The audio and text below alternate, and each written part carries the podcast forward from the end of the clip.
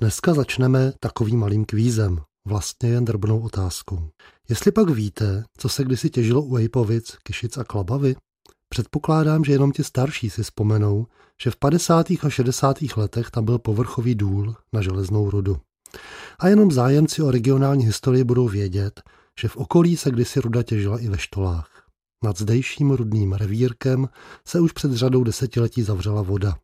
A to i přesto, že průzkum ložiska z roku osmnáct dvacet šest odhadoval při tehdejší technologii a spotřebě, že by mělo vydržet nějakých osm set let. Do říše vzpomínek a pozvolného zapomnění odešla i sláva černouhelných dolů na Nýřansku a u Břaz či Radnic. Zůstaly po nich výsypky a průmyslová Plzeň. Ano, právě to těžené uhlí přitáhlo pozornost investorů, kteří se rozhodli postavit železnici z Prahy do Němec. A blízký zdroj uhlí pomohl i rozjezdu zdejšího strojírenství i hutí, které tak mohly navázat na tradici drobných železářských podniků v okolí. Dnes už by to nikomu za to nestálo, aby podobnou výrobu v Plzni rozjížděl. Kdysi vydatná ložiska jsou buď vyčerpána, nebo je jejich těžba nerentabilní.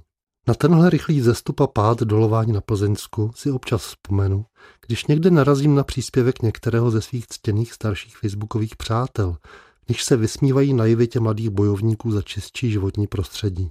Tuhle zrovna jeden sdílel článek Ondřeje Neffa, v němž autor sepsal účastníky nedávného klimakempu u elektrárny ve Chvaleticích.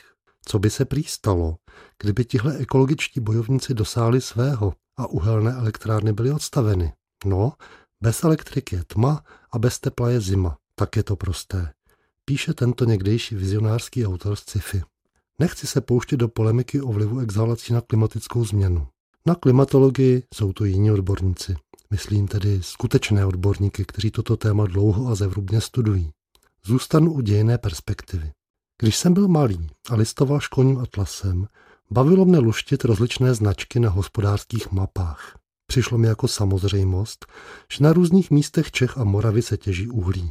Na Ostravě jeho spousta, v severních Čechách, u Kladna, taky kolem Plzeně, u Oslavan. Bylo to tak vždycky a vždycky to tak bude. Tak nějak vypadala perspektiva školního dítěte, jehož vždycky v té době trvalo tak zhruba dvanáct let. Teď už jsem trochu větší. Ze studia dějin vím, že ono vždycky to tak bylo.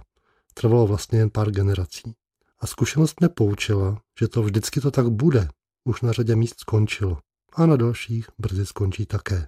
Na takovém Ostravsku se uhlí těží nějakých dvě stě padesát let. Je to hodně nebo málo? Z hlediska lidského věku hodně.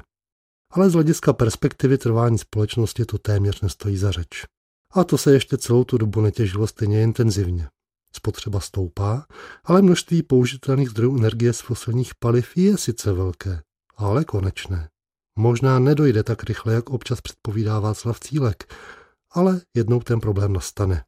Jediný skutečně trvalý zdroj energie, alespoň z hlediska lidského rodu, je slunce. Kromě přímého světu způsobuje dynamiku klimatu, a tedy vítr, vlny, koloběh vody v přírodě. Ostatně i ta fosilní paliva jsou v podstatě konzervy sluneční energie, uložené kdysi dávno rostlinami pomocí fotosyntézy do podoby složitějších uhlovodíků. Od spisovatele z sci-fi, jakým je Ondřej Neff, bych ve věci hledání nových zdrojů energie čekal trochu větší rozlet a fantazii.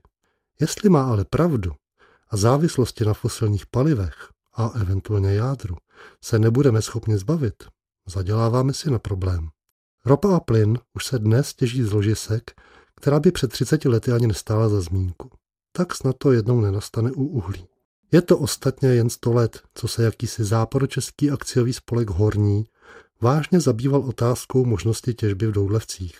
Ten uvažovaný důl se jmenoval Svatá Magdalena a měl stát tam, jak je zimní stadion v Plzni na Štefánikově náměstí.